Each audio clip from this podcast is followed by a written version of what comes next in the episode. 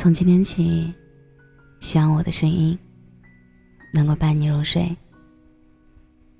晚上好，我是小仙嫩。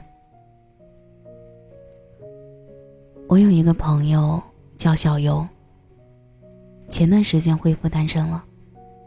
我问他在一起这么多年了，为什么突然分手？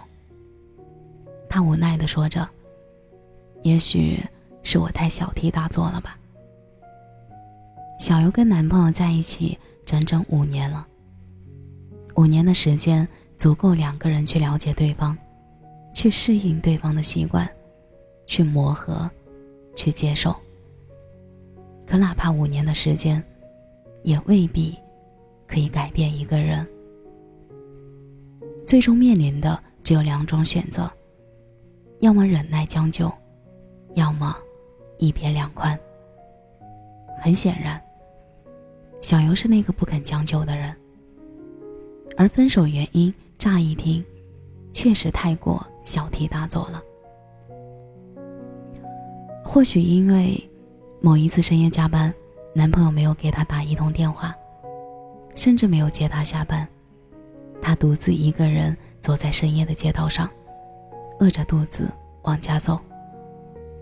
也许因为某一天男朋友临时要去和同事聚餐，扔下他一个人看完一场电影。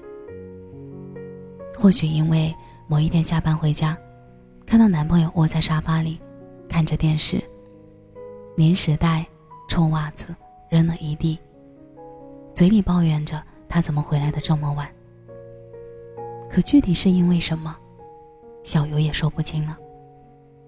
也许是这些无数个瞬间，但在某一点一起爆发时，就会真的失望吧。失望他没有给深夜加班的自己打电话，失望他不担心深夜独自回家的自己，失望他忍心扔下自己独自一个人看一场电影。失望他从未帮忙分担家务，还嫌他下班太晚。可就像小游说的，其实很多事儿，我都很介意。很多很多看起来很小的事儿，我都很介意。其实我很介意你跟某个女生多说了几句话。我只是怕你觉得我太过无理取闹，所以一遍一遍的告诉自己，我不介意。其实我很介意你把我一个人丢在一个地方。只是我怕，你说我不给你自由，所以我假装不介意你把我丢下。其实我很介意，你说的同事聚餐，或者三五好友深午深夜不归。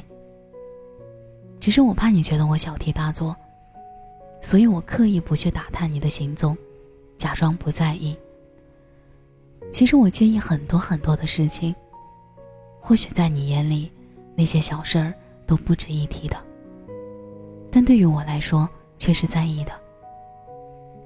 我曾经看到过这样一个故事：女生和男生周末在外面吃夜宵时，正巧邻桌坐着男朋友的三五个女同事。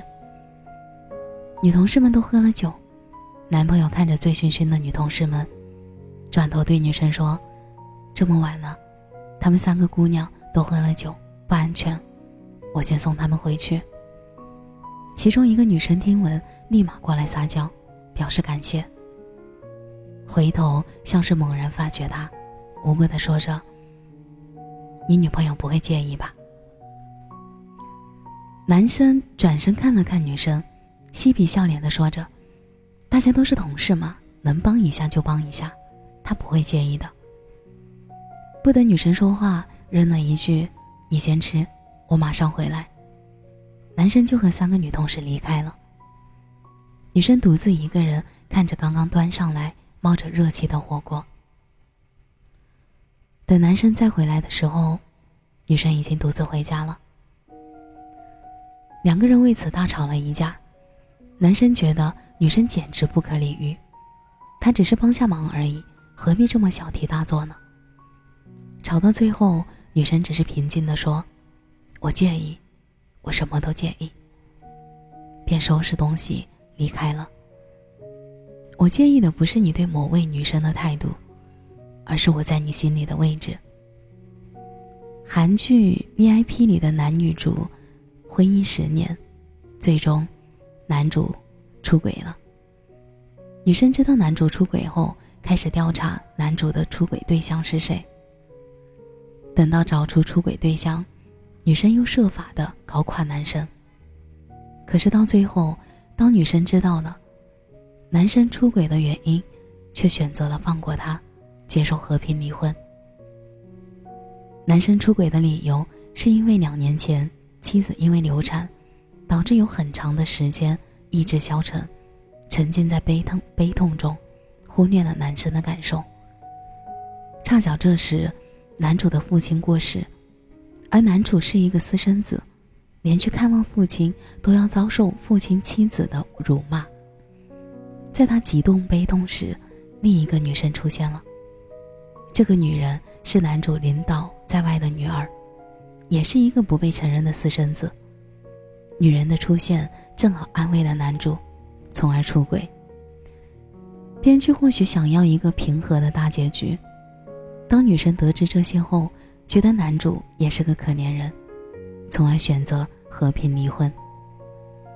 可是，在我看来，细思极恐。婚姻十年，女主甚至都不知道男主是个私生子。男主会告诉一个后来居上的小三，十年里却没告诉自己的妻子。婚姻十年。当父亲去世，男主没有告诉自己的妻子，却找另一个女人哭诉，还要埋怨妻子不懂他，不理解他。而这些都可以作为他出轨的理由，从而变成所谓的情有可原。可感情中，沉默不是体谅，而是欺骗。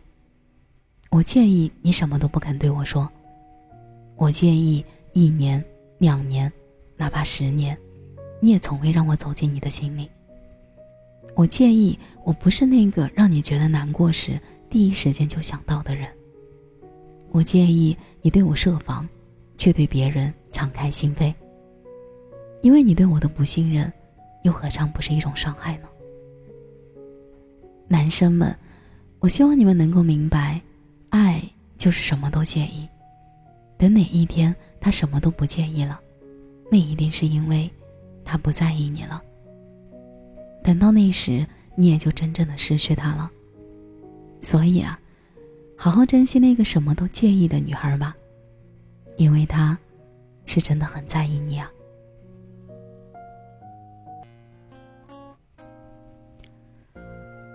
感谢你的收听，我是小仙嫩。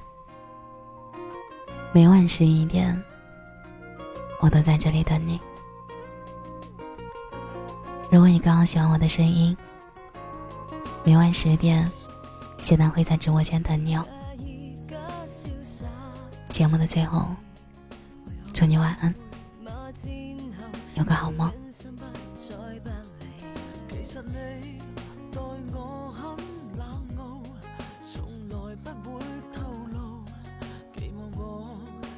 怎么算好你有一副自我中心的心理着你自公找不到根据地你有一让缺点都喜欢你谁共你都不可